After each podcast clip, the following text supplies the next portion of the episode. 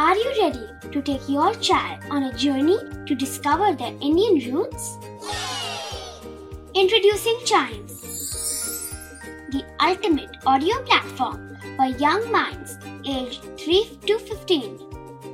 At Chimes, we believe in the power of storytelling to connect children to their cultural heritage.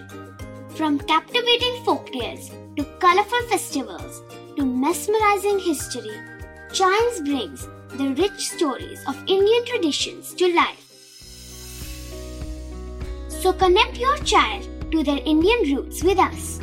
Download the app today and start the journey.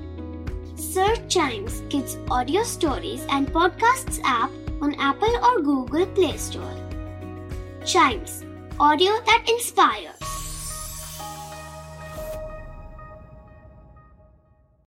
This is Chimes Radio, original podcast. World के सबसे बड़े देशों में से एक है India, पर इसको महान बनाती है इसकी हिस्ट्री और उससे जुड़े लोग जिन्होंने अपने अपने तरीके से हमारे देश को आगे बढ़ाया। इस पॉडकास्ट में हम बात करेंगे ऐसे ही कुछ फेमस इंडियंस की जिनके बारे में हम सबको पता होना चाहिए। ये है famous Indian personalities all kids should know about.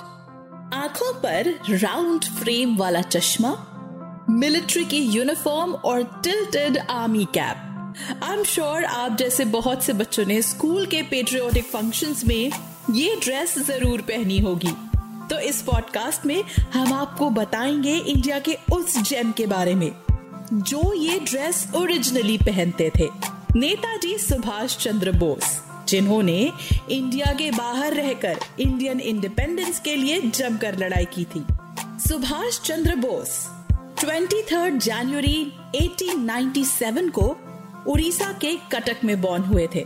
उनके पिताजी का नाम जानकीनाथ बोस था और उनकी माता का नाम प्रभावती था। वो एक एफ्लुएंट फैमिली को बिलोंग करते थे और उनके पेरेंट्स इंग्लिश एजुकेशन से काफी इंस्पायर्ड थे, इसलिए उनकी सारी स्कूलिंग इंग्लिश स्कूल्स में ही हुई थी।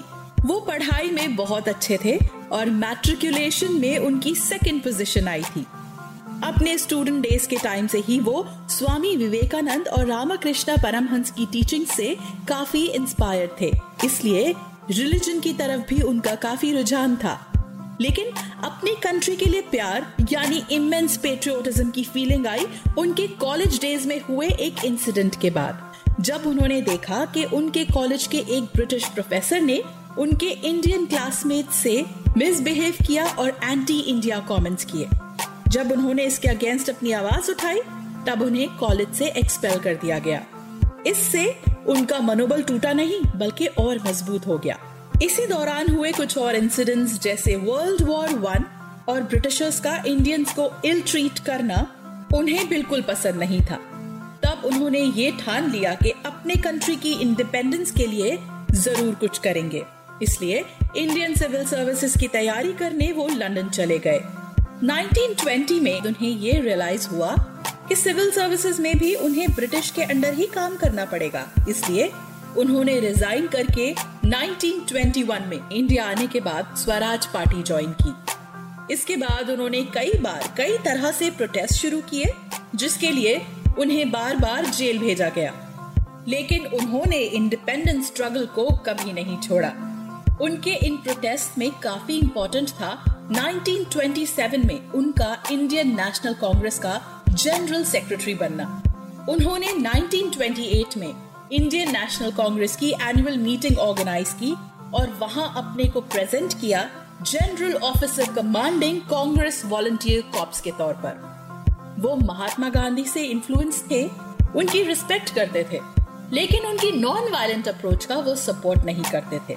वो मानते थे कि हमें अपनी आजादी लड़के ही लेनी होगी। इसके लिए उन्होंने मास सिविल डिसोबीडियंस प्रोटेस्ट भी ऑर्गेनाइज किए।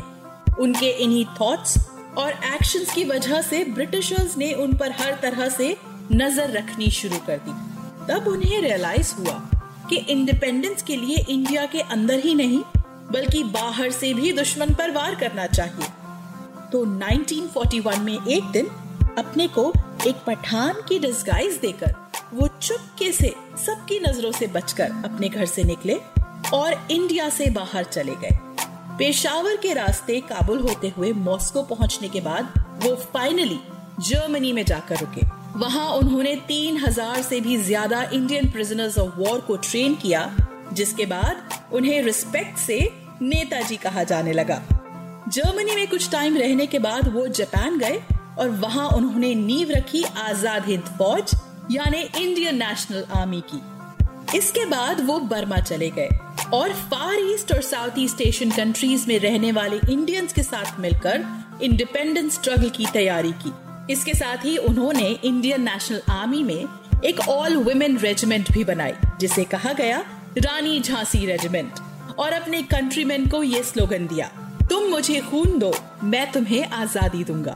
इंडियन नेशनल आर्मी को कई कंट्रीज का सपोर्ट भी मिला और उसके बाद जापानीज ऑक्यूपाइड अंडमान आइलैंड और नॉर्थ ईस्ट के रास्ते आजाद हिंद फौज धीरे धीरे आगे बढ़ने लगी और वहां के ब्रिटिश ऑक्यूपाइड एरियाज पर अटैक करके ब्रिटिश रूल को काफी हद तक कमजोर बनाने लगी। कई लोग ये मानते हैं कि ब्रिटिश रूल को इन अटैक से काफी बड़ा झटका लगा था, जिसकी वजह से उन्होंने इंडिया को फ्रीडम देने की प्लानिंग शुरू कर दी थी, जिसका क्रेडिट जाता है नेताजी सुभाष चंद्र बोस को। नेताजी एक नाम ही नहीं बल्कि एक इंस्टीट्यूशन थे, जिनकी लाइफ से हमें सीखने को मिलता है कि देश के लिए और फेलो इंडियंस की डिग्निटी के लिए अगर हम कितना भी बड़ा सैक्रिफाइस करें वो भी कम है। साथ ही किसी भी दुश्मन के आगे हमें झुकना नहीं चाहिए, बल्कि प्रॉपर प्लानिंग के साथ हमें उनका मुकाबला करना चाहिए। तो ये थे नेताजी सुभाष चंद्र बोस। इंडिया की ऐसी ही ग्रेट पर्सनालिटीज के बारे में जानने के लिए सुनते रहिए famous Indian personalities, all kids should know about, and don't forget to tune to Chimes Radio।